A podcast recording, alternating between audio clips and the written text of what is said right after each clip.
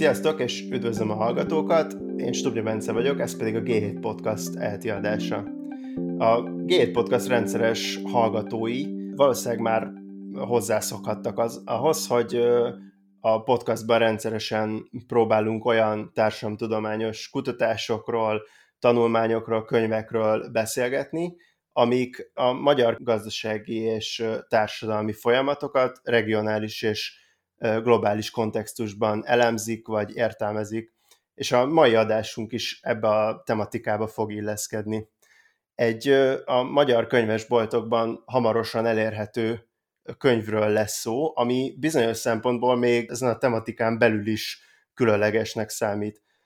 A Magyarország globális története című könyv ugyanis valószínűleg az első olyan kötet, ami az ország modern és jelenkori történetét nem a magyar nemzet fogalmából kiindulva próbálja bemutatni, és ilyen módon próbálja újra gondolni nagyjából az elmúlt másfél évszázadot.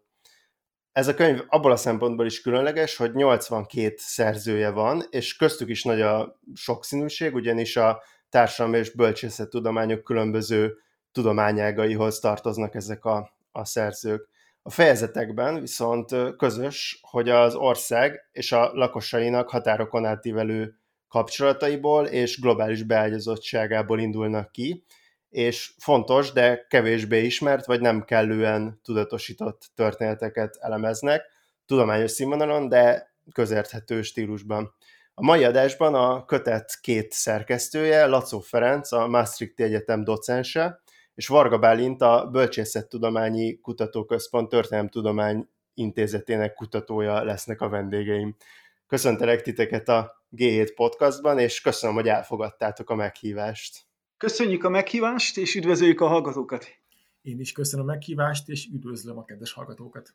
Tehát az első kérdés, amit muszáj végigbeszélnünk, az az, hogy mit jelent az, hogy globális történetírás, mert uh, valószínűleg egy akár történelem iránt érdeklődő hallgatónak sem teljesen egyértelmű ez a fogalom.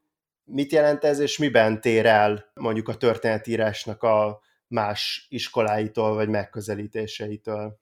Ahhoz, hogy megérthessük, hogy mit jelent a transnacionális vagy globális történetírás, az először azt kell tisztában, tisztán látni, hogy honnan indult a, az a tudomány, a történetírás, amivel ma az ember legegyszerűbben a középiskolai tanulmányai, vagy aztán később érdeklődése során más módokon is találkozik. A modern történetírás a 19. században született meg, és egyszerre volt terméke és formálója a modern nacionalizmusnak. A történetírás, ahogy tehát most ismerjük, egy nemzeti tudományként jött létre, elsődleges tárgya és kerete az egyes nemzetek története volt. Azóta a történészek számos innovációt végrehajtottak, de a nemzeti keret azóta is domináns maradt. Elég egy átlagos középiskolai történelemkönyvre, vagy a könyves polcok polcain sorakozó Magyarország, Németország, Japán, akármicsoda története típusú könyvekre gondolnunk, amelyekre az a jellemző, hogy egy hosszú narratívát vázolnak fel, jellemzően a nemzet mitikus régmúltjától kezdenek, és a jelenkorig tartanak, és egy egységes keretben, egységes módon beszélik el, mint egy egységes folyamatot az adott nemzet történetét. Ezt a megközelítést szaknyelven úgy hívjuk, hogy módszertani nacionalizmus. És akkor még egyszer az a sajátossága, hogy az adott nemzet képezi a tárgyat és a keretet, a külvilág pedig csak egyfajta függelékként jelenik meg. Ha az ember arra gondol, hogy levesz egy átlagos Magyarország története című könyvet, akkor ezt tökéletesen láthatja mondjuk az világháborúk kapcsán értelemszerűen szükség van a nagyvilágról, de egyébként jellemzően a magyar történelem politikai tagolása alapján fogja az adott fejezeteket látni, tehát lesz egymás után a Horti rendszer, Rákosi rendszer, Kádár rendszer, stb. A nemzeti keretezési történettudomány azonban véleményünk szerint nagyon csalóka és nagyon hiányos képet fest a múltról és a jelenről.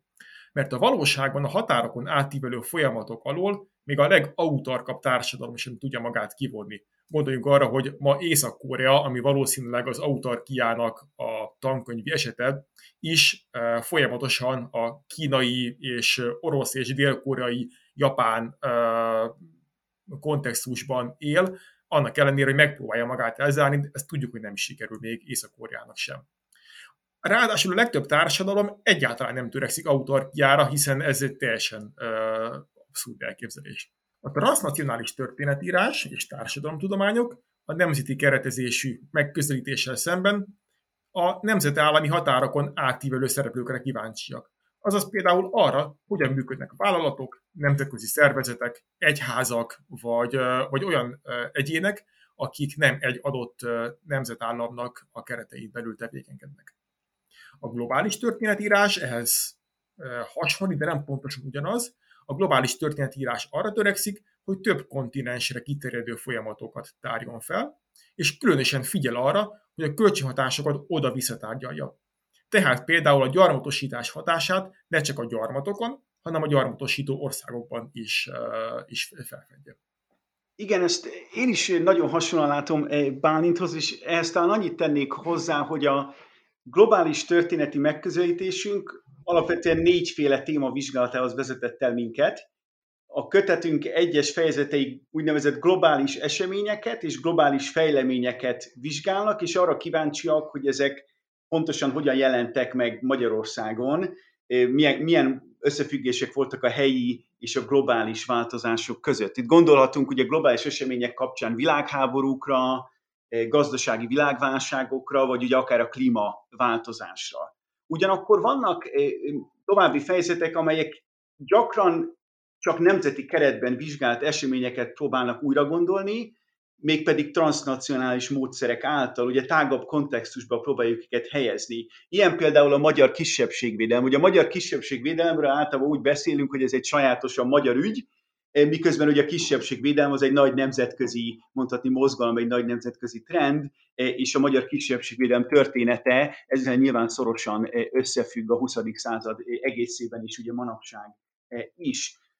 Ugyanakkor vannak olyan fejezetek is, amik kifejezetten távolabbi világrészekről származó jelenségekre fókuszálnak, és arra kíváncsiak, hogy ezek Magyarországon hogyan jelennek meg, és milyen hatást tesznek. Ugye gondolhatunk például a, az indiai eredetű vallásokra, és, és az indiai eredetű vallások híveinek a történeteire, eh, vagy gondolhatunk a, a latin-amerikai kultúra helyi recepciójára, vagy akár a, a kelet-ázsiai cégek befektetéseire. És ugye van egy negyedik fejezetfajta is a, a kötetünkben, ami pedig a magyarok a világ legkülönbözőbb tájain és legkülönbözőbb szféráiban játszott szerepeit próbálják előtérbe helyezni, tehát, hogy magyar emberek milyen szerepet játszottak az észak-amerikai tudományban, hogy egy klasszikus példát említsek, vagy akár az észak-afrikai műszaki szakértelmi, szakértelmi történetekben, vagy akár a, a terrorizmus elleni közelkeleti küzdelemben, vagy még olyan fejezetünk is van, hogy ugye a magyar nők prostituációja hogyan válik ugye európaivá, illetve részben, részben Svájcban, hogy jelennek meg a, a, a, a magyar női prostituáltak. Igen, itt szerintem akkor most már egy kicsit érintetted ezt, de hogy az még érdekes lenne, hogy végül is hogyan döntöttétek el, hogy, hogy melyik korszakok, és hogy ezeken belül melyik történetek, vagy milyen fordulópontok, vagy akár ugye itt most ezt említetted is, hogy ilyen kisebb történetek, nem annyira elbeszélt történetek kerüljenek bele végül a, a kötetbe, és egy kicsit arról is, hogyha tudnátok beszélni, ez érdekes lenne, hogy azért tényleg ez a 82 szerző, ez, ez, ez nem tűnik egy egyszerű feladatnak itt szerkesztőként összeszervezni, ezt hogy, hogy választottátok ki, egy kicsit erről, hogyha tudnátok beszélni. Igen, igen, ezek, ezek nagyon jó kérdések. Talán azzal érdemes kezdenünk, hogy a, a kötetet alapvetően nagyobb témacsoportok köré szerveztük, és ezek közül tényleg elég sok van. Világgazdaság, politikai ideológiák és a kormányzati rendszerek, háború és erőszak, kultúra, vallások és migráció, gyarmatosítás, dekolonizáció, rasszizmus, és ezen túl beszélünk a fogyasztásról és a mindennapi életről, környezetről és a betegségekről, illetve a stigmatizált és marginalizált csoportokról. Azt szeretném még gyorsan hozzátenni, hogy a, egy hagyományos Magyarország története a 20. században című könyv, az jellemzően ugye a belső eseményekből indul ki. Tehát, hogy első világháború, horti rendszer, stb. Mi teljesen más logika alapján működtünk. Mi először azt néztük meg, hogy az utóbbi 150 évben a világban melyek voltak a meghatározó nagy folyamatok. Gyarmatosítás, a világgazdaság összefonódása és időnként törései, migráció. És azt néztük meg, hogy ezek nagy, ezen nagy folyamatok közül pontosan ezek hogyan hatnak Magyarországra. Tehát nem abból indultunk ki, hogy Magyarországon mi történt, hanem abból, mi történt a nagyvilágban, és aztán ezekben a nagyvilágban lezajlott folyamatoknak milyen hatása volt Magyarországra, és ehhez kerestünk utána konkrét magyarországi eseményeket, témákat, szerzőket. Igen, pontosan, és gyakorlatilag azt szerettük volna elérni, hogy ezeken a tág témacsoportokon keresztül mind a négy nagyobb korszakot befoghassuk, tehát hogy minden, minden téma megjelenjen minden korszak esetén. Ugye a dualizmusról is szólunk, a hortikorszakról, eh, a szovjet rendszerről, illetve a 89 eh, óta zajló jelenkorunkról, tehát, hogy ezáltal hogy sikerült végül is a korszakokon átívelő kapcsolódási pontokat is kidomborítanunk remélhetőleg, de adott esetben az éles töréseket is, tehát az egyes korszakok közötti éles töréseket is érzékeltetjük a kötet fejezeteiben. Na már most a, a témacsoportokhoz aztán kerestünk ugye konkrét fókuszokat, illetve eseményeket, melyeken keresztül Magyarország elmúlt mint egy másfél évszázad aztán elbeszélhetővé válik, egy globális kontextusban. Eh, tehát mondjuk ellentétben a nemzetközi eh, előképekkel is összesen kilenc eh, kötet jelent már meg nagyon hasonló koncepció alapján különböző országokban. Ezek a kötetek jellemzően sok száz vagy akár sok ezer évet ölelnek föl, mi viszont alapvetően tényleg csak a modern és a jelenkorra, tehát az elmúlt 150 évre fókuszáltunk, viszont a, az eseményeket illetően próbáltunk mondhatni reprezentatív illusztrációkkal szolgálni, Ugye ne, nem gondoljuk azt, hogy ez a, ez a kötet teljességre törekedne, eleve azt gondolom, hogy ez egy hiú ábránd lenne, de, de az, az, azt próbáltuk meg, hogy legyen mondjuk száz fejezet, amelyek, amely, amelyek mindegyike egy konkrét évhez köthető eseményből indul ki, és ezek az események szerepelnek egyébként a fejezetek főcímében is, és hogy ezeken az eseményeken keresztül a szerzőink aztán tágabb témákat próbáljanak meg tárgyalni. Mondanék csak mondjuk két példát, hogy, hogy tényleg miről is van szó. Az első magyar diplomás nő, Hugotai Vilma, ugye Zürichben végzett, és az ő történeten keresztül Ceferner Dóra történész kibontja a női oktatás és a női foglalkoztatás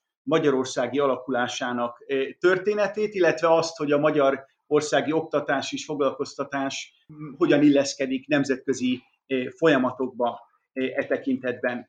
Vagy, vagy egy másik példával élve, hogy az Izaura nagyon híres történet, hogy 1986-ban bemutatják a magyar tévében, és hogy elképesztő közönség sikere van, és hogy ennek kapcsán felkértük Szente Varga Mónikát, hogy beszéljen a latinamerikai kultúrák magyarországi recepciójáról, tehát hogy hogyan fogadta be a magyar közönség a különböző latinamerikai kulturális termékeket a 80-as években, de előtte is, is, is, és azóta is.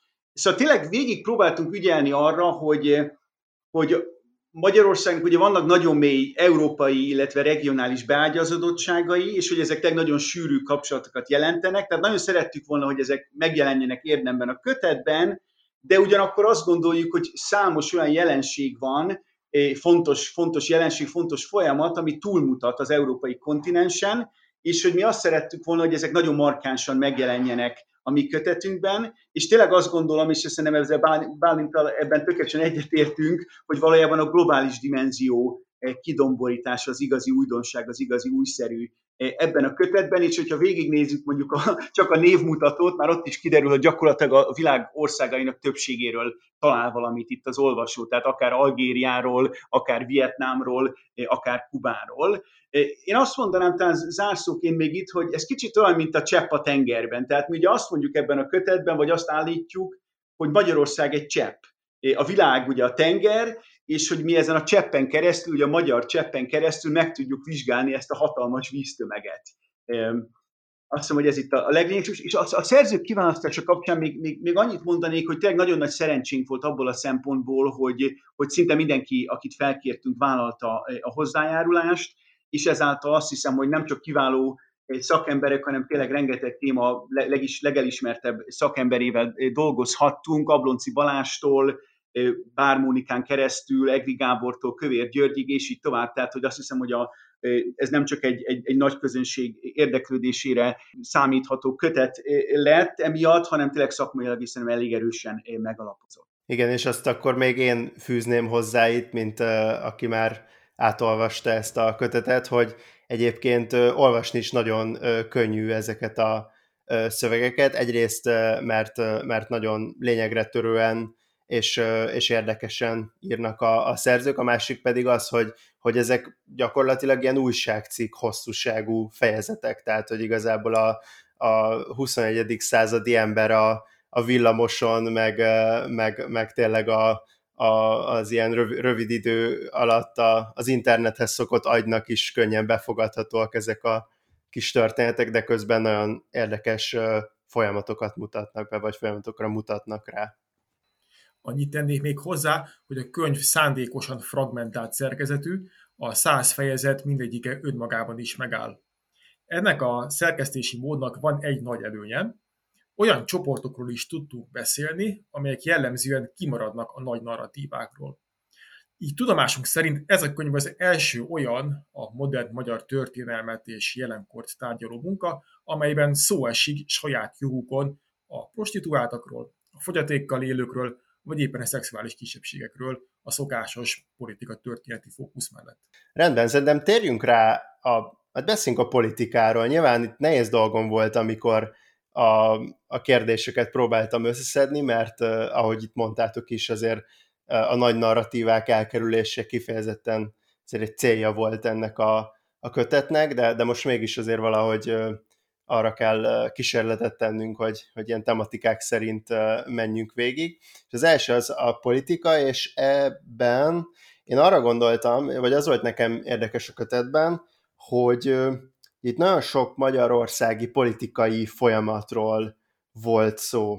És uh, igazából az érdekes szerintem, hogy ezekre hogyan hatottak ezek a nemzetközi, transnacionális folyamatok, és azon gondolkodtam, hogy az egy ilyen jó összefoglaló kérdés lenne, hogy a ti megítélésetek alapján a, ezekben a fontos magyarországi politikai folyamatokban ö, mennyire erősek a, a társadalmi mozgások, ugye itt a lokális, helyi társadalmi mozgalmak, ö, mozgásoknak a hatása, és mennyire erősek a, az ilyen nemzetközi, globális eszmejáramlatok, mert, mert egy csomó fejezet van szerintem, ami erre tök érdekesen rámutat, hogy ezek hogyan keverednek, vagy hogyan vannak egyszerre jelen. Nem volt, és meglátásom szerint csekély az esélye annak, hogy a belátható jövőben legyen bármely olyan politikai folyamat Magyarországon, ami ne rendelkezne minimum egy azonos időben lezajló hasonló külföldi párral. De ennél nyugodtan mehetünk tovább, Valójában Magyarország történetében minden politikai folyamat nagyon markáns transnacionális beágyazottsággal bírt. Ennek a legékesebb, legékesebb példája talán az első világháborút követő összeomlás és a régi Magyarország felbomlása. A magyar közélemény ugye hajlamos kizárólag a magyar területvesztésre, a trianoni traumára, stb. koncentrálni. Pedig valójában az első világháború az összes európai sok nemzetiségű nagyhatalmat maga alá temette. De ez annyira, hogy még a háborúban győztes Nagy-Britanniában is polgárháború tört ki, és végül Nagy-Britannia kénytelen volt elengedni Írországot. A független Írország ugyanúgy az első világháborús uh, sok hatására születik meg, mint ahogy Jugoszlávia vagy Csehszlovákia. Természetesen ez nem azt jelenti, hogy nincsenek a helyi aktoroknak lehetősége arra, hogy valamit tegyenek. És előfordul, hogy pontosan Magyarországon történik meg az, hogy egy transnacionális trend első példáját Magyarországon láthatjuk. Erre a pont a Feri által írt fejezet, Horti Miklós katonai hatalom átvétele Magyarországon jó példa. A két világháború közötti Közép-Európában egymás után veszik át különböző tábornokok, ezredesek, stb. A hatalmat a demokratikus vagy féldemokratikus polgári államokban. Magyarország a legelső, de ettől ez még egy transnacionális fejlemény, amit sokkal inkább érdemes ebben a kontextusban vizsgálni, mint önmagában azt, hogy Hort Miklós bevonul Budapestre. Igen, talán érdemes onnan elindulnunk, hogy ugye mi alapvetően úgy látjuk, hogy a hogy Magyarországra globális folyamatok jóval nagyobb hatásukat tettek, mint fordítva. Még megnézzük az eredeti francia modellkötetet, amit Patrick Boucheron szerkesztett és L'Histoire mondiale de la France címen jelent meg épp öt évvel ezelőtt, ugye az, a, a francia kötet szerzői elég erősen kidomborítják, hogy Franciaország mennyire jelentős hatást tett a világtörténelemre, és én azt mondanám, hogy ugye a trikolor országában, vagy a bal és a jobb fogalmainak ugye szülő hazájában ez valamennyire érthető is, hogy ők ugye úgy gondolják, hogy, hogy Franciaországnak a történelme bizonyos értelemben meghatározta a globális történelmet, még ha e tekintetben szerintem néhány szerző talán túlzásba is esik ennek a francia kötetnek a lapjain, de mi mindenképpen szerettük volna elkerülni, hogy a, hogy a kötetünk az úgymond a, a magyarok világra szóló sikerei és rendkívüli világtörténelmi pozitív szerepének a ugye, tipikus narratíváját reprodukálja. Ugye ez egy nagyon népszerű, egyébként nagyon népszerű műfaj, eléggé öntetszelgő szerintem, és hát ugye alapvetően irreális. Tehát azt mondom, hogy Bálint is, meg én is ezeket a, ezeket a könyveket eléggé, eléggé ilyen szempontból kritikusan szemléljük, és azt mondanám, hogy ugye mi, mi alapvetően úgy látjuk, hogy a, a magyar politikai rendszerek és a legfontosabb szervezetek, tehát mondjuk a magyar pártok gyakorlatilag mind-mind nemzetközi példák alapján jönnek létre, még ha vannak is adott esetben sajátos aspektusaik is. Én személy szerint úgy vélem, hogy elég sokat foglalkoztam politikai gondolkodás történettel, hogy van komoly magyar politikai gondolkodás történeti hagyomány, de nincsen jelentős magyar politikai gondolkodás, amelyik ne lenne nagyon mélyen beágyazva a transnacionális folyamatokba, vagy transnacionális eszmetörténeti ugye, jelenségekhez ne kapcsolódna nagyon szorosan. Vegyük mondjuk a, ugye az aktuális önmagát magyar nacionalistának ugye nevező, vagy annak tartó rezsimnek a politikai gondolkodását, mondjuk a, a vezető mondhatni ideológusoknak a, a nézeteit, és ugye azt fogjuk látni, hogy Carl Schmidtre hivatkoznak, Irving Kristolra, Leo Straussra, vagy Roger Scrutonra, vagy akár Antonio Gramsci-ra, ugye, aki egy, egy nagyon ugye, világhíres olasz kommunista gondolkodó volt, tehát hogy gyakorlatilag ugye a, a, a magyar nemzeti nacionalista rezsim politikai gondolkodás történeti kánonja, az ugye tele van nem magyar szerzőkkel, ezt nagyon szépen illusztrálja, amiről beszélünk, és ugye szerintem a különbség talán abban van, ugye a liberálisok is, a konzervatívok is, a szociáldemokraták is, vagy mondhatni a fasiszták is, mind-mind nemzetközi referenciarendszereket használnak, de abban térnek talán el némileg egymástól, hogy egy különböző országok hagyományai fontosak számukra. Tehát mondjuk a szociáldemokraták számára, és ez nagyon szépen kijön egyébként Csundellik Péter fejezetében, hogy a német hagyománynak nagyon-nagyon központi szerepe van. Ugye Németország bizonyos értelemben a, a szociáldemokrácia őshazája, míg mondjuk a konzervatívok nagyon előszeretettel hivatkoznak Angliára, nem, nem utolsó sorban amiatt, mert ugye az angli, angliai konzervatív hagyomány az tényleg egy több évszázados kontinuis, tehát folytonos, folytonos hagyománynak nevezhető.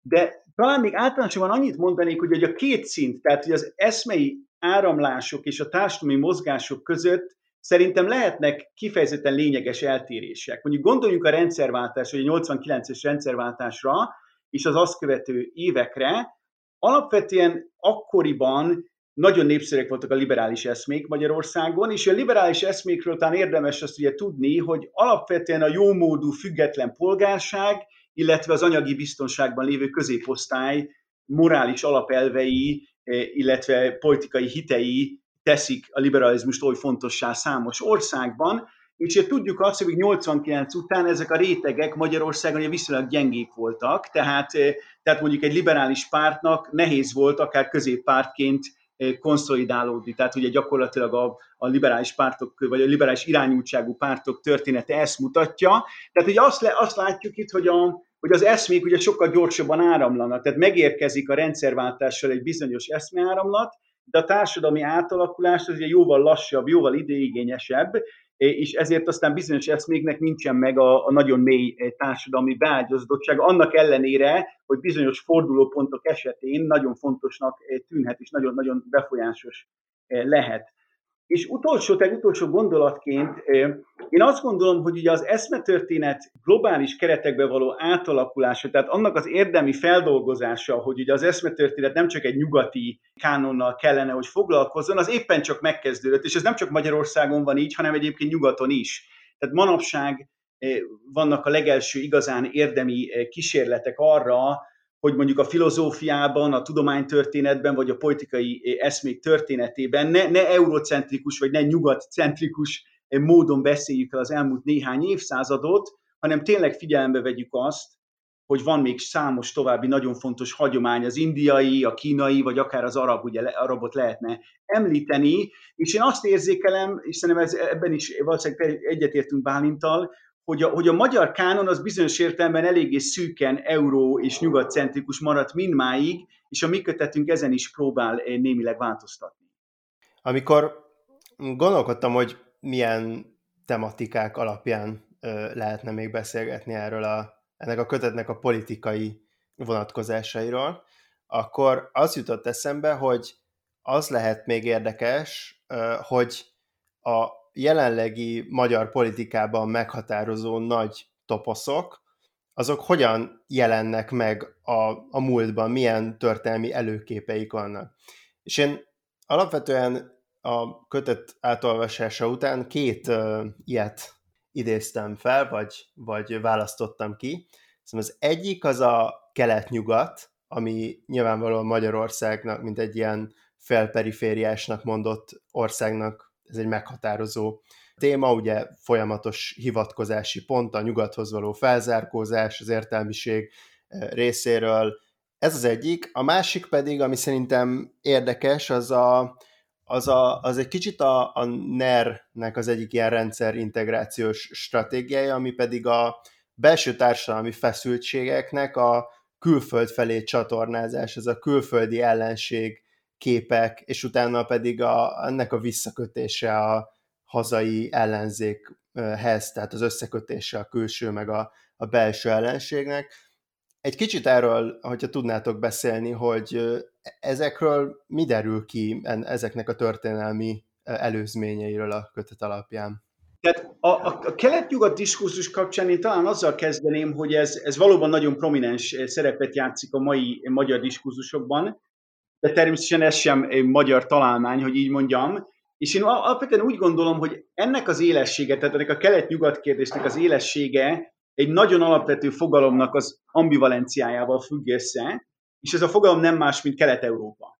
Ugye Kelet-Európa fogalma az eredetileg is úgy van kitalálva, mondhatni a 18. században egyes szerzők szerint, amikor ezt a fogalmat ugye, ugye elsőként elkezdik gyakrabban használni, hogy ez Európának az a része, amelyik nem teljesen nyugatias, vagy nem igazán nyugatias. Tehát, hogy földrajzilag mondhatni Európához tartozik, igaz, hogy Európa ugye nem igazi, nem, nem igazi földrajzi fogalom, hiszen, hiszen nem, nem kontinens a szó szigorú értelme, de ugye emiatt az ambivalencia miatt, tehát, hogy Európa része, de nem egészen nyugatias, van egy ilyen köztességtudat.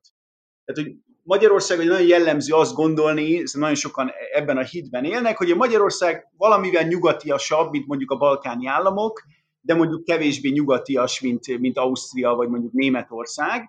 És ez ugye egy sajátos ugye ambivalencia, hogy ilyen, mondhatni, komporszánként képzeljük el az országunkat, vagy, vagy akár hitszerepben, tehát hogy egy mondhatni egy ilyen, egy ilyen kötő hit szerepét, szerepében látjuk.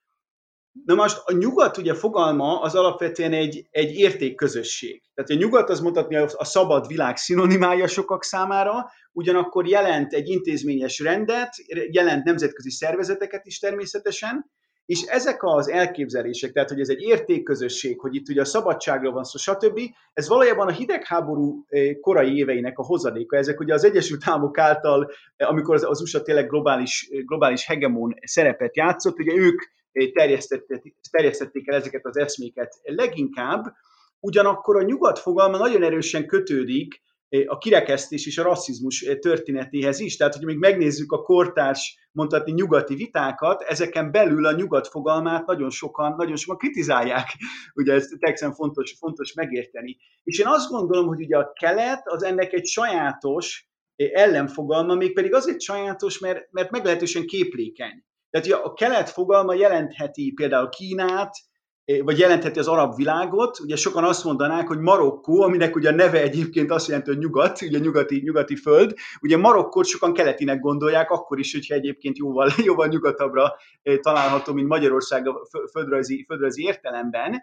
de mondjuk jelentheti a kelet az ortodox kereszténységet is, vagy ugye manapság az EU-n kívüli államokat. Tehát nagyon sokszor ugye úgy beszélünk a, a keletről, mondjuk a fehér oroszokról, vagy a moldávokról, hogy ők ugye az igazi, az igazi kelet-európaiak, de az EU-n belül ugye a kelet az jelentheti a keleti tagállamokat is, mondjuk Lengyelországot, eh, vagy Magyarországot. És ugye tényleg az, az fontos megérteni, hogy azért Magyarország e tekintetben sem annyira különleges, mert mondjuk Németországban ez ugyanígy megvan. Tehát az Osten fogalma az jelentheti Kínát, jelentheti az arabokat, jelentheti az oroszokat, sőt jelentheti a keletnémeteket is. Tehát ott sokszor mondják, hogy ugye megyünk keletre, az azt jelenti, hogy elmegyünk mondjuk Dresdába.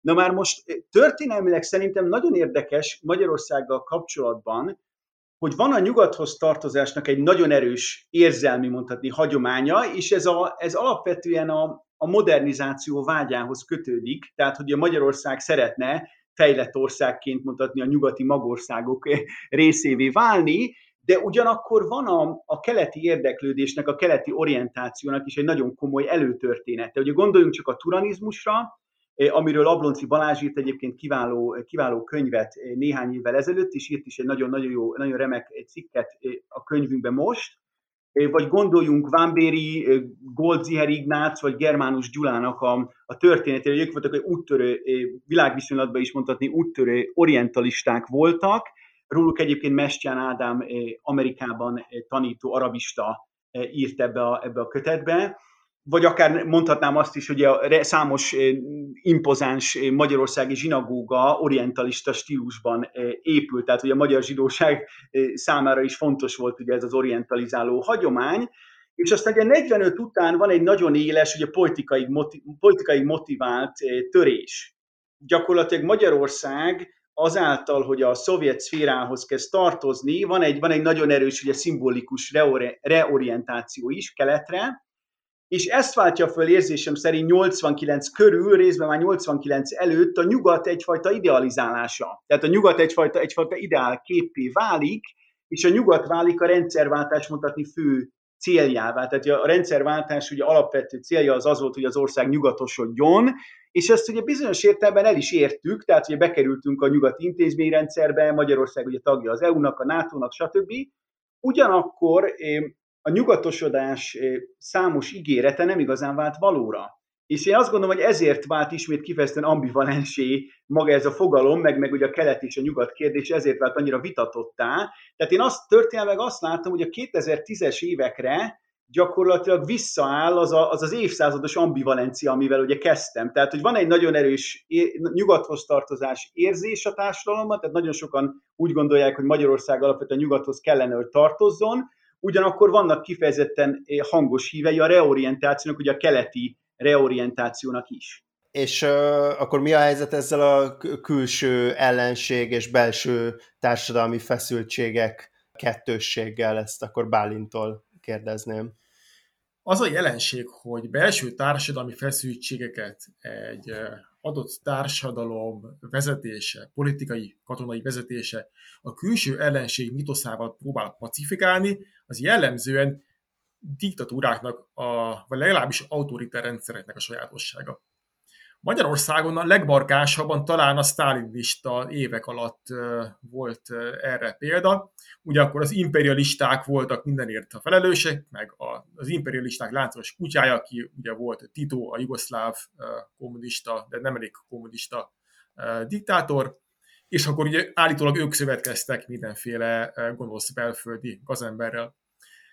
Ez annyira markáns volt, hogy itt a külső és belső ellenség összekötése, hogy például 1949-ben, amikor a Rákosi rendszer nagy kirakat pere, a Rajk per zajlik, akkor az valójában nem csak a Rajkról szól, hanem van egy erős jugoszláv szála, tehát a Rajkot azzal vádolták meg, hogy összeszűri a levet jugoszláv kommunistákkal, tehát az imperialistákkal. A könyvben egyébként Apor Balázs írt erről kiváló fejezetet.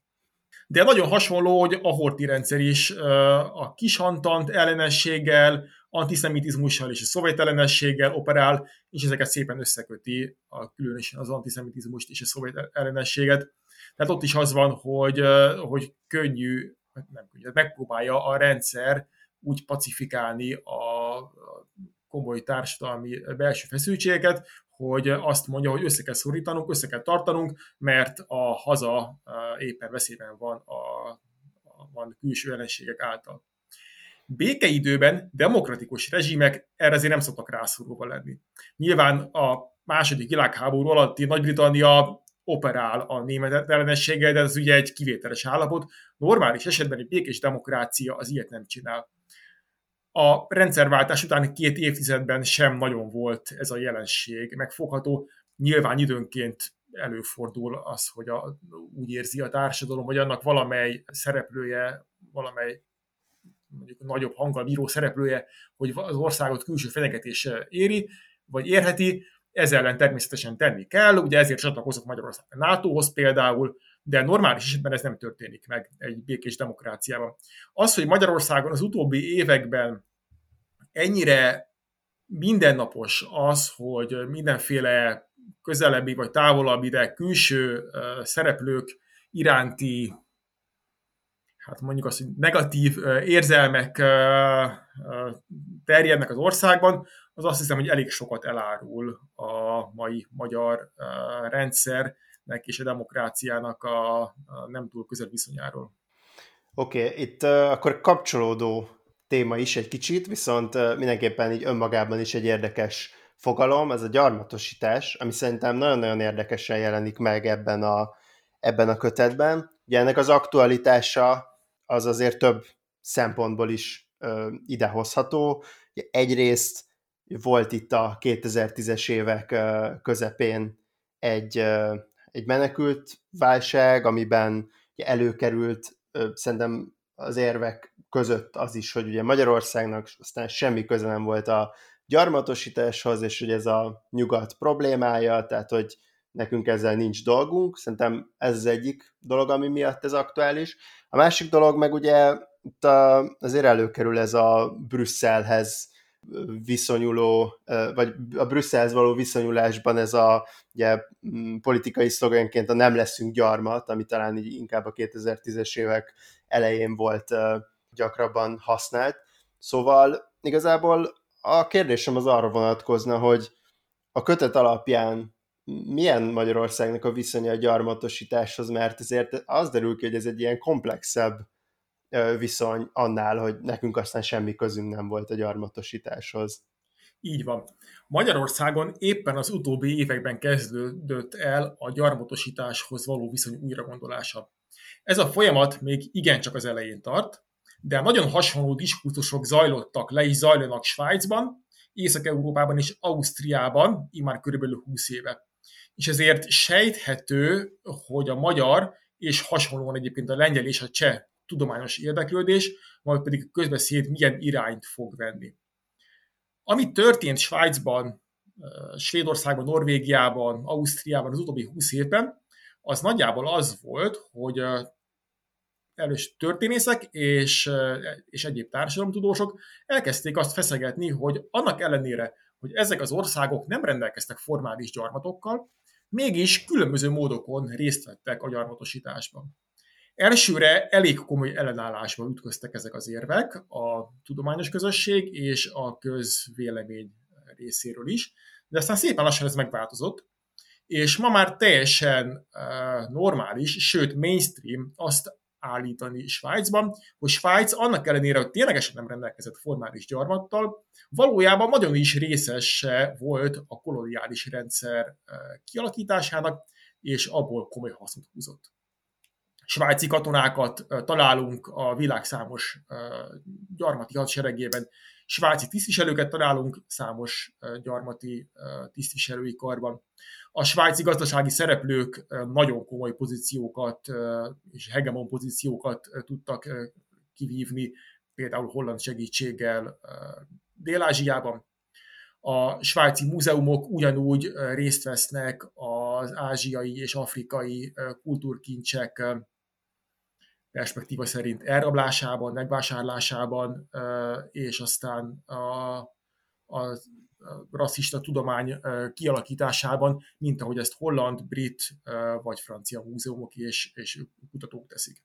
Azt prognosztizálom, hogy hamarosan Magyarországon is egyre erősebb lesz ez a típusú érdeklődés.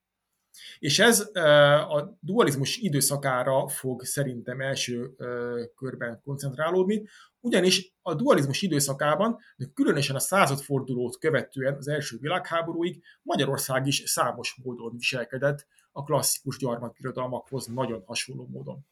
És itt három konkrét példát szeretnék mondani. Az osztrák-magyar monarchia a többi nagyhatalommal karöltve 1900-ban rákényszerítette a kínai államra, hogy Észak-Kína legfontosabb kikötőjében, Tianjinben, ez Pekingnek a körülbelül kikötője, a koncesziós területet kapjon. Ez egy ilyen kvázi gyarmatként működött, tehát egy városrészt kap meg az osztrák-magyar monarchia. Az már más kérdés, hogy az osztrák és magyar kormányzati és üzleti körök végül is nem használták ki ezt a koncesziót, és a város összes többi nyugati negyede az jelentősen fontosabb szerepet játszott az adott ország számára, mint a Diencsini osztrák-magyar koncesszió Ausztria-Magyarországnak. Tehát először is van Ausztria-Magyarországnak egy ilyen kvázi gyarmat a, a tengeren túlon. De ennél is sokkal fontosabb az a Bosznia-Hercegovinának az esete. 1878 és az első világháború között Bosznia-Hercegovinát az osztrák-magyar monarchia igazgatta. És a kortársak általában ezt nem gyarmatosításnak gondolták, viszont ma már a témával foglalkozó kutatók gyakorlatilag teljesen egyetértenek abban, hogy az osztrák-magyar igazgatás Bosznia-Hercegovinában a gyarmat szinte minden ismérvét fel tudta mutatni. Ugyanis Bosznia-Hercegovinát akkor nem tartották európai országnak, hanem egy Európán kívüli, tehát az akkori korszak logikája szerint tehát haladásra és modernitásra önmagában képtelen területnek és társadalomnak kezelték, amire rá kell erőszakodni, rá kell oktrojálni a nyugat áldásait. Ezért cserébe pedig ez a terület felvevő piacot és nyersanyagot biztosít a központ, tehát Bécs és Budapest vagy Prága iparának. A konkrét magyar elképzelések Bosznia kapcsán, amelyek az osztrák befolyás csökkentését és a magyar befolyás növelését célozták, pedig nem hagyta kétséget afelől, hogy itt egy explicit magyar gyarmatosítási szándékról volt szó. Hogy aztán ez nem, vagy csak nagyon csekély részben valósult meg, az már egy egészen más kérdés.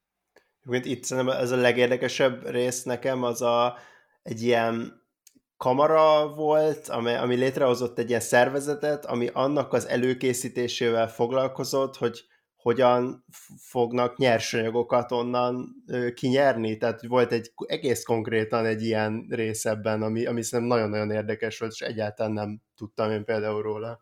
Igen, egészen konkrét tervek voltak arra, hogy egyrészt magyarokat telepíteni Bosznia-Hercegovinába, hasonlóan, mint a dél-afrikai angol telepesek, és aztán a magyar ipar számára a bosznia-hercegovinai fa, érc és egyéb készleteket kiaknázi, cserébe pedig, hogy a bosnyákok a magyar iparnak az egyébként Nyugat-Európában nem versenyképes termékeit vásárolják meg. Ez a logika, karöltve azzal, hogy Magyarország a fejlett nyugatnak a része, Bosznia pedig a fejletlen keletnek a része, pontosan ugyanaz, mint amit uh, egy átlag angol gondolt volna Afrikáról vagy Ázsiáról. Az más kérdés, hogy gyarmatosítás szót általában nem használták, de ettől, ezt még, ettől még nincs okunk, hogy abba a csapdába esünk, hogy Magyarországnak nem voltak minimum gyarmati törekvései. Egyébként könyvünk egyik szerzője, Csaplár Begovics Krisztián körülbelül két hónap múlva fogja kiadni azt a könyvét, amelyben reméljük, hogy ezt a témát egyszer mindenkorra rendbe rakja. Ennek a címe az lesz, hogy nekünk nem volt a gyarmataink, a könyv pedig arról szól, hogy hogyan voltak gyarmatosítási törekvései Magyarországnak. És a harmadik, amit az előbb ígértem, a harmadik pont, az a rasszizmus kérdése. A dualizmus korának magyarországi rasszizmusa, ahogy a könyvben is szó esik róla, pontosan ugyanazon a mintákat követi az Európán kívüli nem fehérbőrű emberekkel kapcsolatban, mint amiket a gyarmatosító országokban láthattunk a korszakban. Tehát a fejlett fehér, a fejletlen színes, a civilizált Európa, a nem civiliz, bocsánat, civilizált Európa és a nem civilizált egyéb, a fejlődésre képes, fejlődésre képtelen dihotómiát látjuk lépten nyomon. Ez nagyon fontos, hogy a gyarmatosítás eszmei feltétele, előfeltétele pontosan ez a diskurzus volt.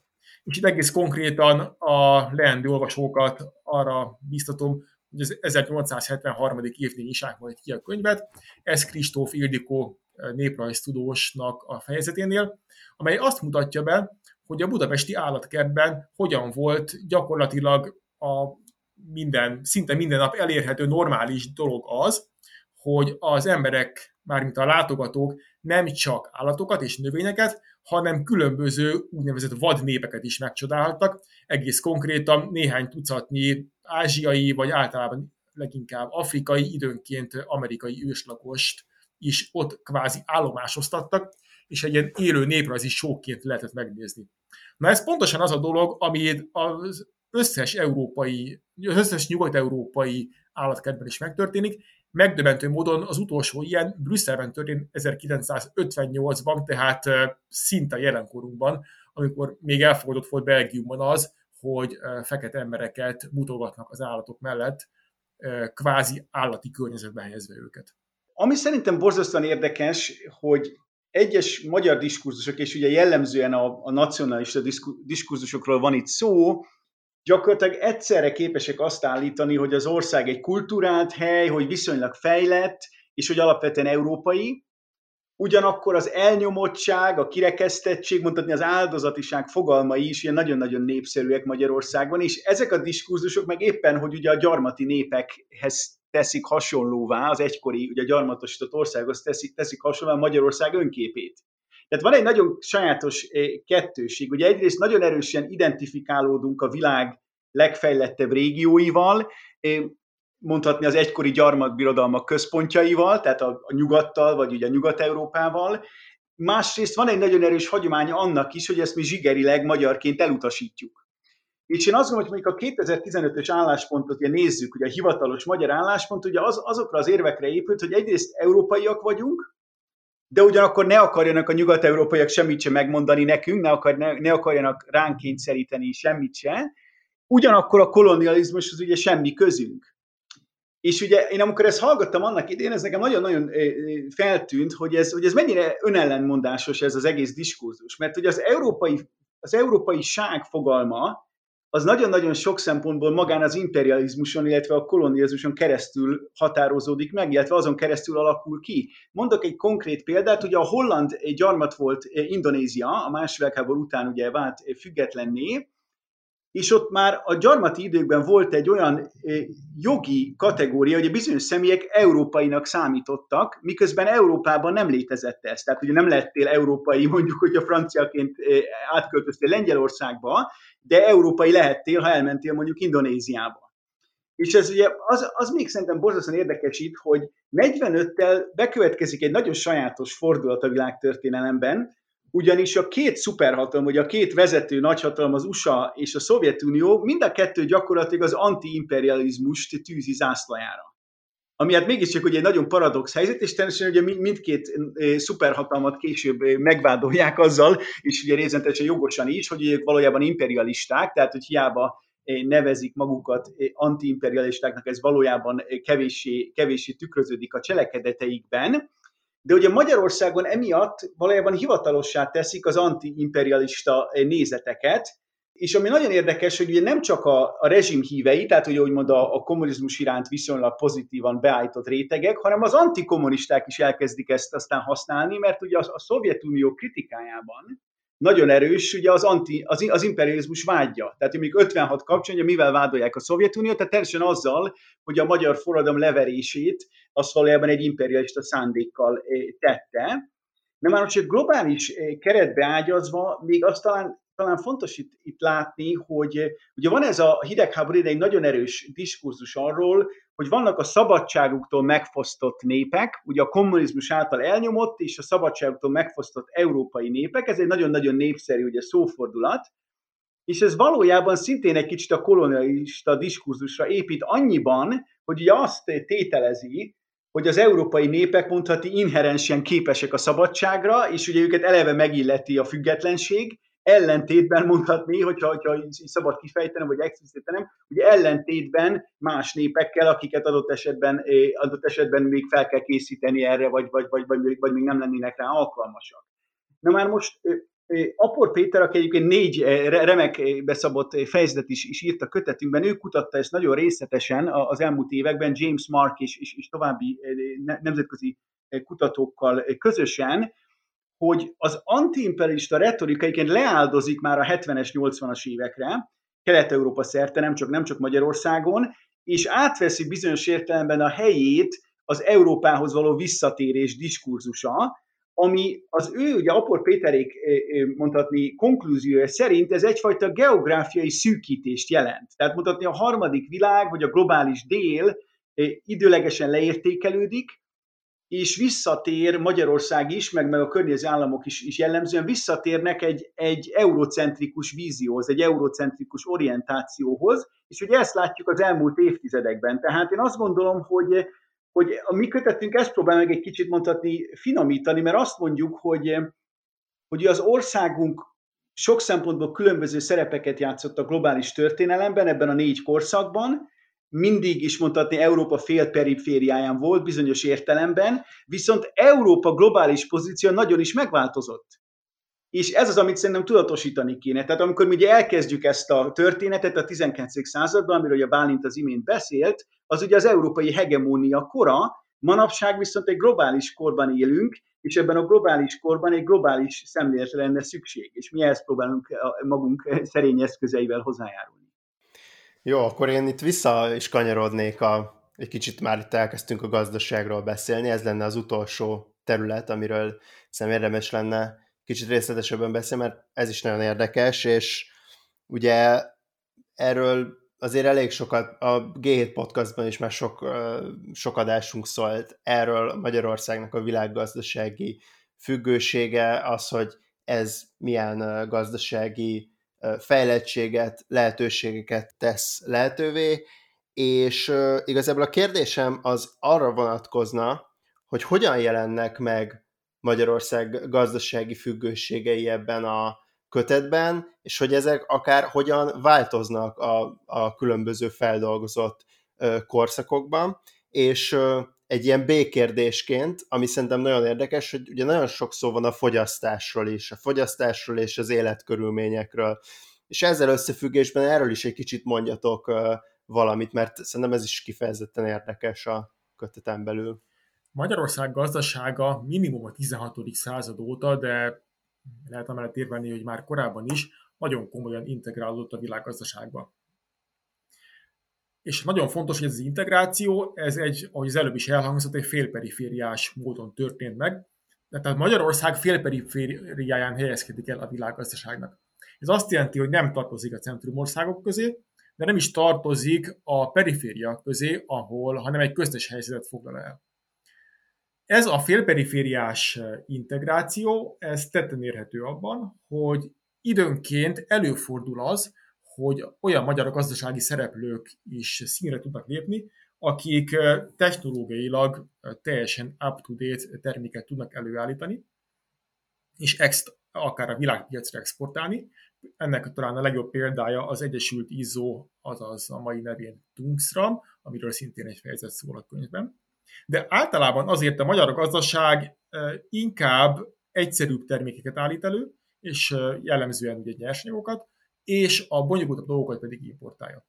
Nagyon kevés uh, olyan pillanat van, amikor nem ez a logika érvényesül uh, Magyarországon az utóbbi sok évszázadban. A világgazdasági integráció pedig jellemzően követi a, a, nagy, a világgazdaság általános mozgásait. Nagyon ritkán van ez a kivétel, a KGST integráció, tehát a, a keleti piacok felé fordulás volt ennek a leglátványosabb példája, de ez ugye egy politikai kényszerhelyzetnek volt az eredménye, és néhány évtized politikai kényszerhelyzet így tartott, majd miután ez a politikai kényszerhelyzet megszűnt, elég gyorsan el is illant a magyar piacok keleti integrációja. A fogyasztás pedig, a, mivel félperifériás országról van szó, ezért jellemzően a centrum országok fogyasztási mintáit követi, de valami késéssel általában a főszabály szerint. Vagy vegyük például a 18. századot, amikor, amikor kialakul a gyarmat áruknak, tehát például a teának és a cukornak az előállítása és kereskedelme a nyugati centrumban. Ez, hogy az előző kérdéshez kapcsolódjak, ez abszolút kulcsfontosságú a gyarmati rendszer létrejötte, létrejöttében is. A 18. századi Angliában a cukor és a tea fogyasztása alapvetően átalakította a, a gasztronómiai kultúrát, és ez nem csak az elitekre vonatkozik, hanem széles tömegekre. A cukor például a Karib, Angliának a karibi gyarmatain rabszolga munkával készült, lettek nagyon gazdagok a cukorkereskedők, és akik egyben rabszolgatartók is voltak, ennek a ugye egészen máig, ez, ez ugye egészen máig vető hullámokat tudott kelteni, amikor ugye lehet időnként olvasni arról, hogy, hogy Angliában hogyan akarnak lebontani különböző szobrokat, akik a 18. századi rabszolgatartó, cukorkereskedő embereket ábrázolnak, akik egyben Angliának nagyon sok gazdaságot tudtak produkálni, akkor ugye ennek látjuk egy késői lecsapódását. De ekkor még a cukor és kávé, vagy tea ivás és fogyasztás nem terjed el Magyarországon, jobban mondva csak egy nagyon kicsi, szűk arisztokrata réteg körében, hanem ezek valamivel később, a 19. században jelenik meg, és alakítja át alapvetően Magyarország gasztronómiai kultúráját, illetve általában az, hogy kialakul a kávéház, mint olyan, ez is a 19. századnak a terméke. A, ma az a különbség, ugye, hogy sokkal kisebbek ezek a, ezek a, a követési időtartamok, tehát ha valamit kitalálnak mondjuk San Franciscóban, ami jelenleg ugye az egyik trend diktáló város, akkor arra nem kell évszázadokig várni, amíg ez eljut Magyarországra. Pontosan, pontosan. Én talán onnan eh, kezdeném, hogy ugye 82 szerzőnk van összesen, és többségük történész, de számos további disziplina képviselői is megszólalnak ennek a kötetnek alapjain, és az számomra nagyon hamar feltűnt, hogy ugye a világgazdasággal kapcsolatos kutatásoknak Magyarországon nagyon komoly hagyományai vannak, és kifejezetten fejlettek is. Ugye ha azt nézzük, hogy mutatni a globális perspektíva mennyire jelenik meg különböző disziplinákban, akkor azt hiszem, hogy a, a gazdasági kutatásokban ez egy, ez egy alapvető kiindulópont nagyon sokak számára, ellentétben bizonyos más eh, disziplinákkal, ahol ugye sokkal komolyabb erőfeszítés volt mondhatni megírni eh, a fejezetet az, az adott szerzőknek. Na már most ez áll persze még mondjuk az irodalmárokra, tehát még az irodalom tudományban régóta van a világirodalmi kánon, ugye a kapcsolatos diskurzus, ugye világirodalom történeteket több évszázad óta írnak. Erről egyébként van egy nagyon kiváló eh, fejezet a, a kötetünkben eh, Pálfi eh, Eszter hozzájárulása.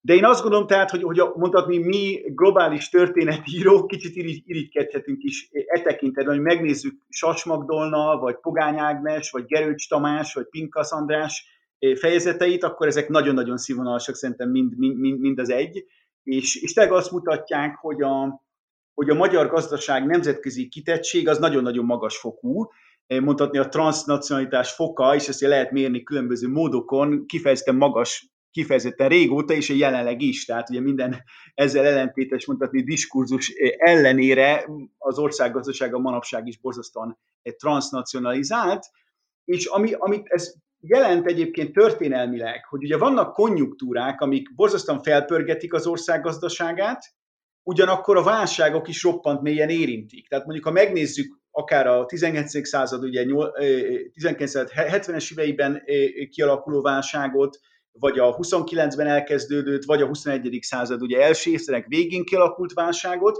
Ugye Magyarország mindegyik, mindegyik esetben nagyon-nagyon mélyen érintett ország, és ezt hiszem ez az, hogy ez a, ez a félperifériális kitettsége azt jelenti, hogy ugye Magyarország ingája mondhatni még inkább kileng, eh, mint a globális átlag. Na most a fogyasztásról még annyit mondanék rá röviden, hogy eh, szerintem elég nyilvánvaló, hogyha jelenleg megnézzük a mindennapos gyakorlatainkat, akkor a világ gyakorlatilag összes tájával eh, intenzív kapcsolataink vannak, és ezek tényleg megjelennek a mindennapi szokásainkban. Tehát adott esetben nem tudom, dél-amerikai kávét iszunk, vagy ugye a telefonunkban Kongóból származó kulcsalkatrészek vannak, a ruhánkat lehet, hogy Kínában gyártották, ugye a mi autónk az japán természetesen, és remélhetőleg a pizzánk az ugye olasz, tehát, hogy azt lehetne mondani, hogy, hogy, hogy ilyen szempontból hogy abszolút ugye egy globalizált világban él a magyar társadalom is, és hogy ennek kicsit ellentmondanak mondhatni a kulturális intézményeink kánonjai, amik ugye elég szűken nemzetiek, és ez tényleg, annyiban tényleg nem új jelenség egyébként, tehát a fogyasztás történetében ez annyiban egyáltalán nem új, hogy ugye a paprika is, amit ugye sokan a legmagyarabb ételnek tartanak, az is természetesen Amerikából származik, tehát ez egy sok évszázados történet. És ami még szerintem nagyon megkapó volt számomra, legalábbis tényleg meglepő volt a szerkesztés folyamata során, jöttem erre rá, hogy a konzumerizmusnak mennyire hatalmas, populáris ereje van, és hogy a, a társadalmi preferenciák ugye már régóta sokszor eléggé ellene mennek a, a politikai rezsimek eh, preferenciáinak. Tehát ugye láthatjuk például ebben a kötetben, hogy a, a hortikorszak idején népszerű volt például a jazz, hogy terjedtek mondjuk a drogok elég keményen, hogy jelentős homoszexuális szubkultúrák voltak Budapesten például, Ugyanakkor a szovjet rendszer, ami ugye a kereskedelmet kifejezetten keletre próbálta meg átirányítani, akkor meg a nyugati termékeknek volt ugye kifejezetten erős kultusza, és hát ugye erről Gagyova Annina írt két nagyon kiváló fejezetet is, hogy ugye a nyugati termékeknek mennyire nagy volt a, a, a kelete 89 előtt. Tehát azt mondom, hogy azt lehet mondani, hogy egyrészt a gazdaságunk nagyon-nagyon szorosan függ a nemzetközi trendektől, másrészt a kulturális orientáció és a fogyasztási szokások esetén pedig sokszor szembe megyünk a domináns politikai stílussal. Jó, rendben van. Szerintem itt nagyon sok mindenről beszéltünk, nagyon sok nagyon érdekes uh, kis történet előjött ebből a kötetből, sok mindenről uh, nem beszéltünk, és nem jutott rá idő, de remélem azért, hogy a hallgatók uh, így is kedvet uh, kaptak ahhoz, hogy, hogy végigolvassák ezt a kötetet. Lacó Ferenc és Varga Bálint voltak a G7 Podcast eheti vendégei, és köszönöm szépen nektek ezt a beszélgetést. Nagyon köszönjük a lehetőséget! Köszönjük szépen! Hallgatóknak pedig köszönöm, hogy itt voltak velünk. Iratkozzatok fel ránk ott, ahol a podcastokat hallgatjátok, és hogyha tehetitek, akkor támogassatok minket úgy, mint hogyha előfizetnétek a lapra a g7.hu per támogatás oldalon. Én Stumja Bence a G7 újságírója vagyok, a G7 podcastot hallottátok.